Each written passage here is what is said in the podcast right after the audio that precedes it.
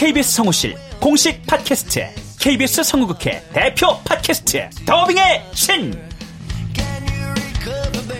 우리 할아버지께서 늘 이렇게 말씀하셨지. 그 외화의 뒤에서 자신의 영혼의 목소리를 내기 위해서 애썼던 성우들이 그렇게 많이 있었다는 것. 멀더 어디에요? 당신과 헤어진 그 근처에요. 내가 내 목소리를 계속 듣는다는 거는 내 영혼과 계속 마주한다는 거거든요. 루시의 미래는 누구도 멋대로 정하지 못해! 루시 컷! 그들보다 경쟁력 있는 샘플을 돌리고 좀 더 멋진 연기를 하기 위해 또 샘플을 돌리고 또 일을 좀 더 더하기 위해 샘플을 돌리고 최강의 더빙의 신들이 모였다. 그들이 말하는 더빙의 모든 것. 더빙 스타 소환 프로젝트. 더빙의 신. 팟빵 앤 아이튠즈 정치 가능.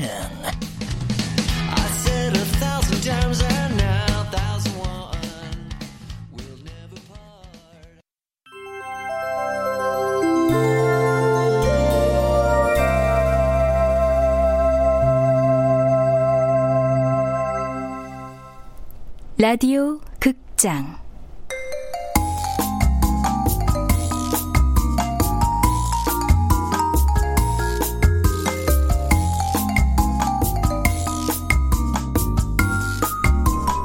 이웃집 두 남자가 수상하다.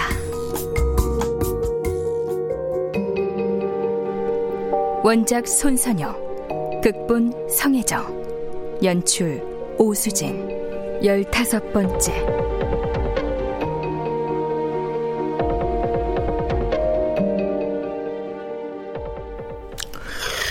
우리가 좀 일찍 왔네요. 이렇게 좋은 데로 오실 거면 오연리 쌤한테도 일식집 간다고 말하지 그랬어요. 그랬어도 안 오셨을 겁니다. 아니 왜요? 수정 씨는 눈치 못 챘어요.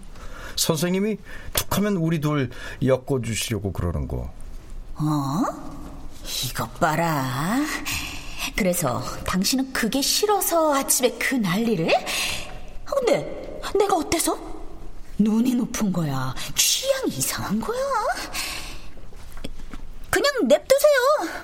왜 신경 쓰이세요? 아니요. 누가 신경 쓰인댔습니까? 아, 근데 결과가 어떻게 나왔을까요? 무슨 결과요? 고양이를 죽게 한 그 통조림 햄 검사 의뢰했다면서요? 예. 저도 아직 못 들었어요. 은경 씨가 오면 말해주겠죠. 은경 씨? 오라, 그 은경 씨?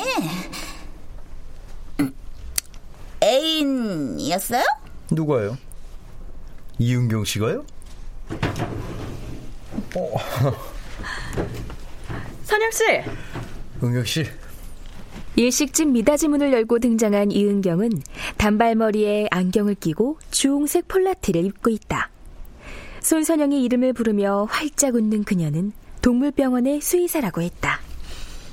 안녕하세요. 안녕하세요. 오늘 석시콜린에 대해 인터뷰를 하시겠다고요?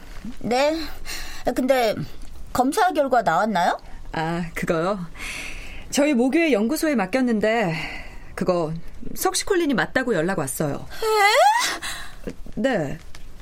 그런데 왜 그렇게 놀라세요? 그게 제가 은경 씨께 검사를 부탁하면서 말씀을 안 드렸는데요. 사실은 그게 사연이 있습니다. 제가 말씀드릴게요. 장수정은 이은경에게 세 번의 고양이의 죽음과 그때마다 함께 발견된 통조림 햄, 거기다 그동안 손선영에게서 귀동량으로 들은 범죄 악인이 프로파일링 같은 용어를 들먹이며 사건이 커질 것 같다는 결론까지 설명했다. 어, 그게 다 사실인가요? 네, 맞아요.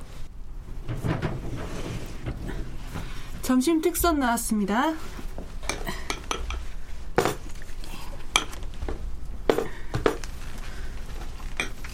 그때 상위로 음식이 차려졌다.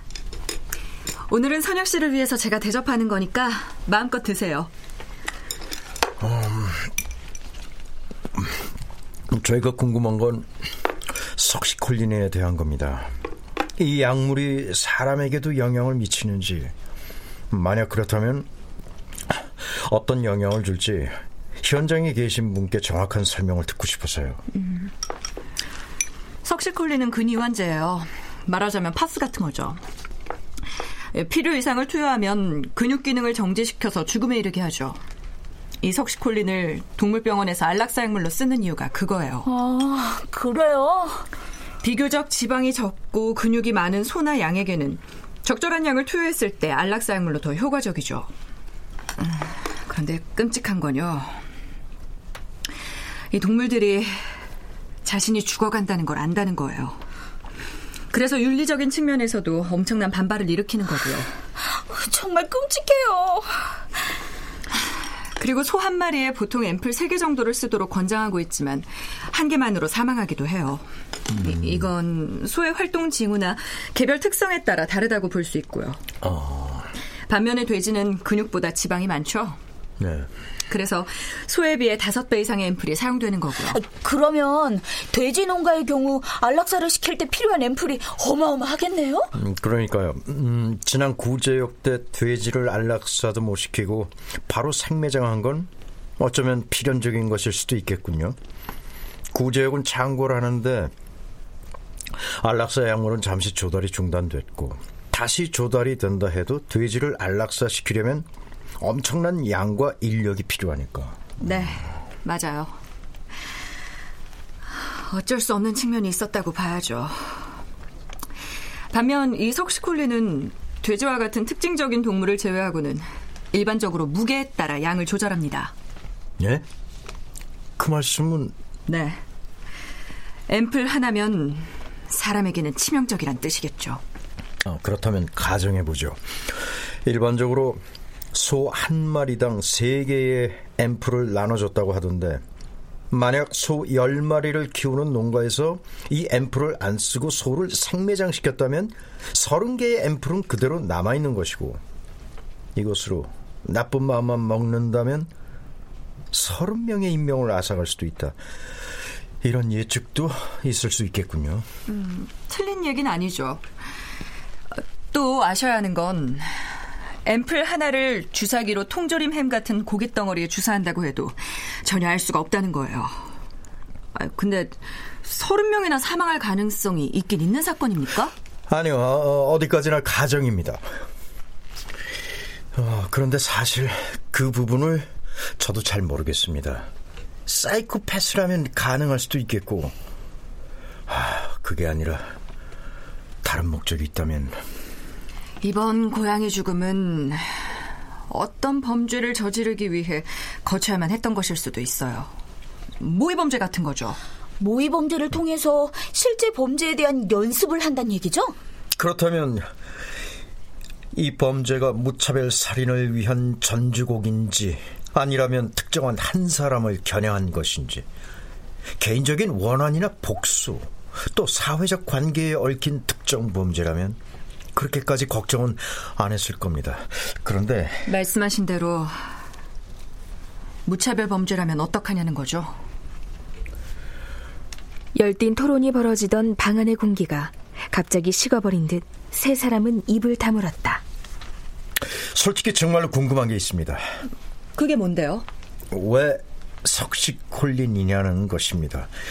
만약 특정인을 노린 것이거나 무차별적인 범죄, 둘 다가 아니라고 보았을 때 왜 하필 석식 콜린이냐라는 질문이 남습니다. 음, 저기 제 추측을 말씀드려도 될까요?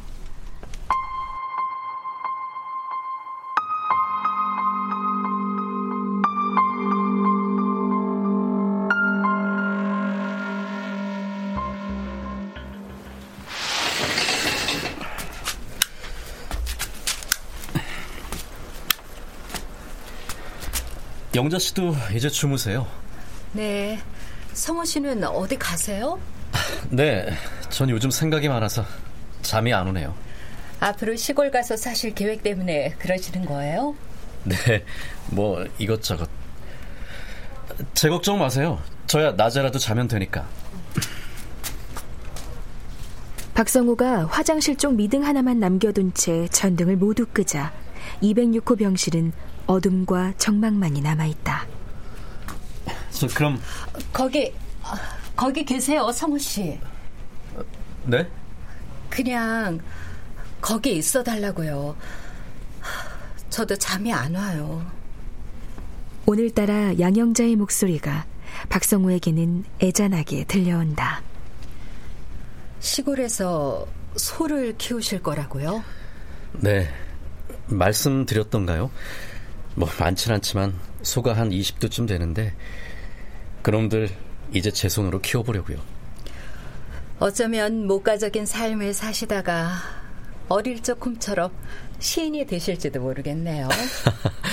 영자 씨도 사람 놀리실 줄 아시네요. 시인은 아무나 되나요? 그리고 벌써 제 나이가 몇인데요. 마흔이에요, 마흔. 오해요. 아, 그럼 소 키우는 일은 그 나이에 쉬울 것 같아요? 네. 맞습니다. 그것도 막막하네요. 부모님이 하시던 일이니까 쉬울 줄 알았는데 막상 영자 씨가 그러시니까 저도 걱정이 되는데요. 어머, 걱정하시라고 한 얘기 아닌데. 압니다. 제 꿈을 이루라는 말씀인 줄 알아요. 저기 성호 씨. 네? 부모님들이 소를 키우셨다면 그동안 고생이 많으셨겠네요. 고생이야 많이 하셨죠. 특히 어머니가. 구제역 때마다 피해도 많이 보셨어요? 에이, 그거야 말로 다 못하죠. 주인이 직접 안락사 약물 주사도 놓고 직접 파묻기도 했다고 하던데 그 댁엔 어떠셨어요? 양영자는 스스로도 자신을 이해할 수가 없었다. 얼마 전부터 남편이 넌지시 암시해왔던 일들. 지유의 심장을 무슨 수를 써서라도 구하고 싶다는 무언의 신호들이 제 몸속 어딘가 잠재해 있다가 자신도 모르게 불쑥불쑥 튀어나온지도 모른다. 영자 씨도 혹시 소 키워보셨어요? 네? 아, 네? 그쪽에 대해서 너무 잘 알고 계셔서요. 아, 네. 아, 그게. 박성호 씨, 박성호 씨, 아버님, 아버님이 깨어나셨어요. 네?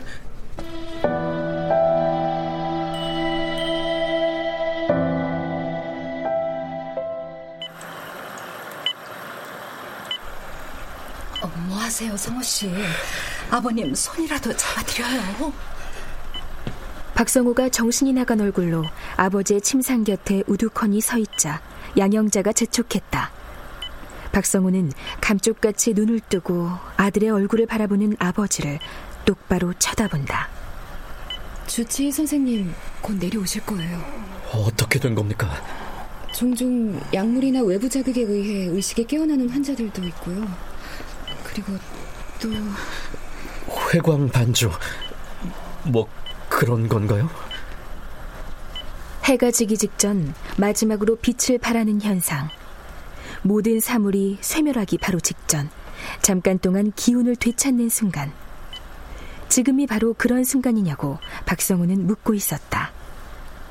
사람도 죽기 전에 잠시 기운을 차리고 정신이 맑아지는 이런 경우를 사람들은 기뻐하기보다는 두려워한다는 걸 박성호도 알고 있었다. 어머니 깨울까요? 아니요, 됐습니다. 박성호는 침상 옆에 놓아둔 보조 의자에 앉아 아버지 박현준의 손을 잡았다. 아마도 처음 잡아보는 손이었다. 가느다란 힘이 박성호에게도 전해졌고 곧이어 박현준의 눈에서 눈물이 흘러내렸다. 태어나 처음 보는 아버지의 눈물을 보자 박성호의 눈에도 눈물이 고인다.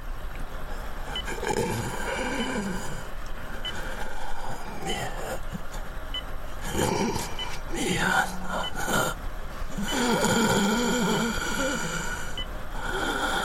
미안해. 뭐가요?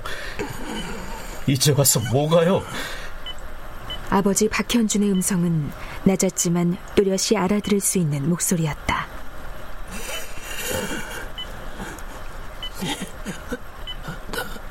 성호야. 네, 그러셔야죠. 그렇게 아들을 죽도록 미워하셨는데 미안해 하셔야죠. 서씨. 물어볼 게 있어요. 아버지한테 물어볼 게 있어요. 박현주는 더 없는 맑은 얼굴로 아들을 바라봤다. 그때, 그때 왜 그랬어요? 왜 날 버렸냐고요? 시장에 가서 책가방 사주겠다고 데리고 나가서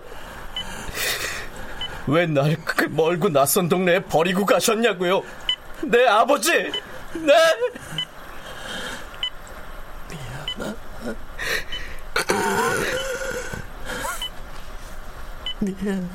미안하다, 성우야.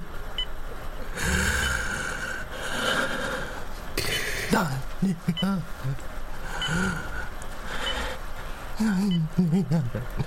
내 친아들이 생했다. 그, 그게 무슨 말이에요? 그, 그게 무슨 말이에요, 아버지? 박현준의 목소리에 힘이 빠졌다. 심박수와 혈압 등을 표시하는 EKG 모니터의 선들이 드문드문 굴곡을 그리며 위험 신호를 보냈다. 나혜영이 황급히 병실을 달려나갔고 갑작스레 양영자가 울음을 터뜨린다.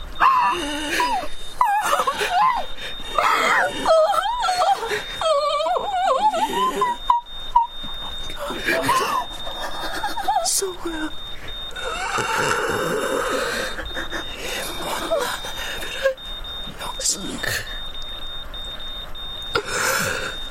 넌 혹시 자식 있는 여자랑 결혼했다. 나도 아버지 되지 마라. 청 천벽력. 박성우의 머릿속에 남은 말은 이 말 하나뿐이었다.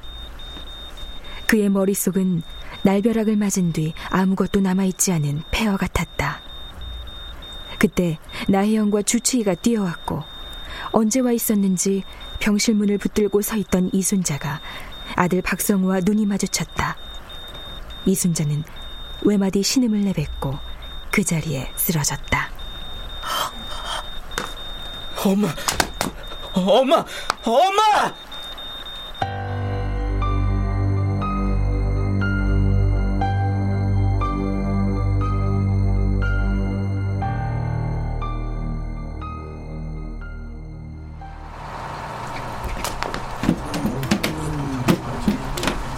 어, 이 사람 성우 안탈 것인가? 곧 장지로 출발한다는데? 네, 가야죠. 아버지 돌아가시기 전에 의식이 한 번 돌아왔다면서? 네. 뭐라고 하시던가? 당신 친아들 아니라고 하던가? 네. 일찍 좀 말해주면 좋았을걸 자네도 아닌데 우리도 입국 다물고 모른 척하는 게 어디 쉬웠겠나 우리가 성우 자네한테 사실을 알려주는 게 빠르면 빠를수록 좋다고 그렇게 말을 했는데도 막무가내셨어 아버지가 그러신 이유가 뭐였을까요? 뭐기는 자네가 친아들이길 바라셨던 게지. 그냥 그렇게 믿고 살고 싶었는데 그게 잘 안 되니까 자네를 그리 미워하셨나 보네.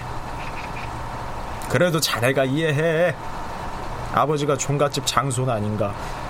장손이 친아들도 아닌 의붓 자식 데려다가 가문을 잇는다는 게 그게 보통 일이었겠나. 그리고 아버지가 또 남기신 말은 없었나? 저... 그게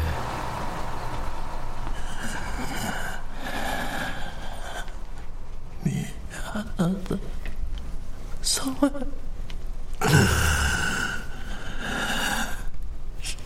이혼나를 용서해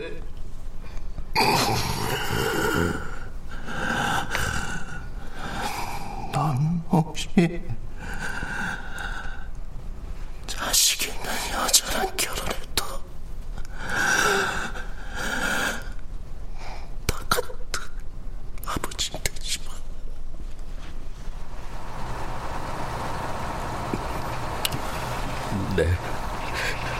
없었어요. 아버지의 장례식을 마치고 장지로 출발하기 전 박성우는 끝내 눈물을 흘린다. 어쩌면 아버지를 위해 흘릴 마지막 눈물이었다.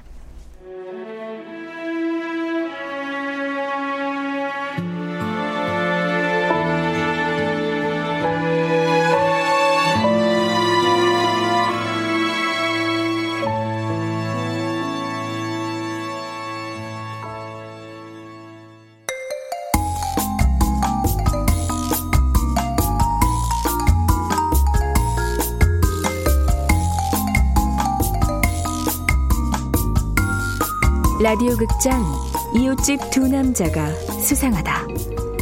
손선영 원작 성혜정 극본 오수진 연출로 15번째 시간이었습니다.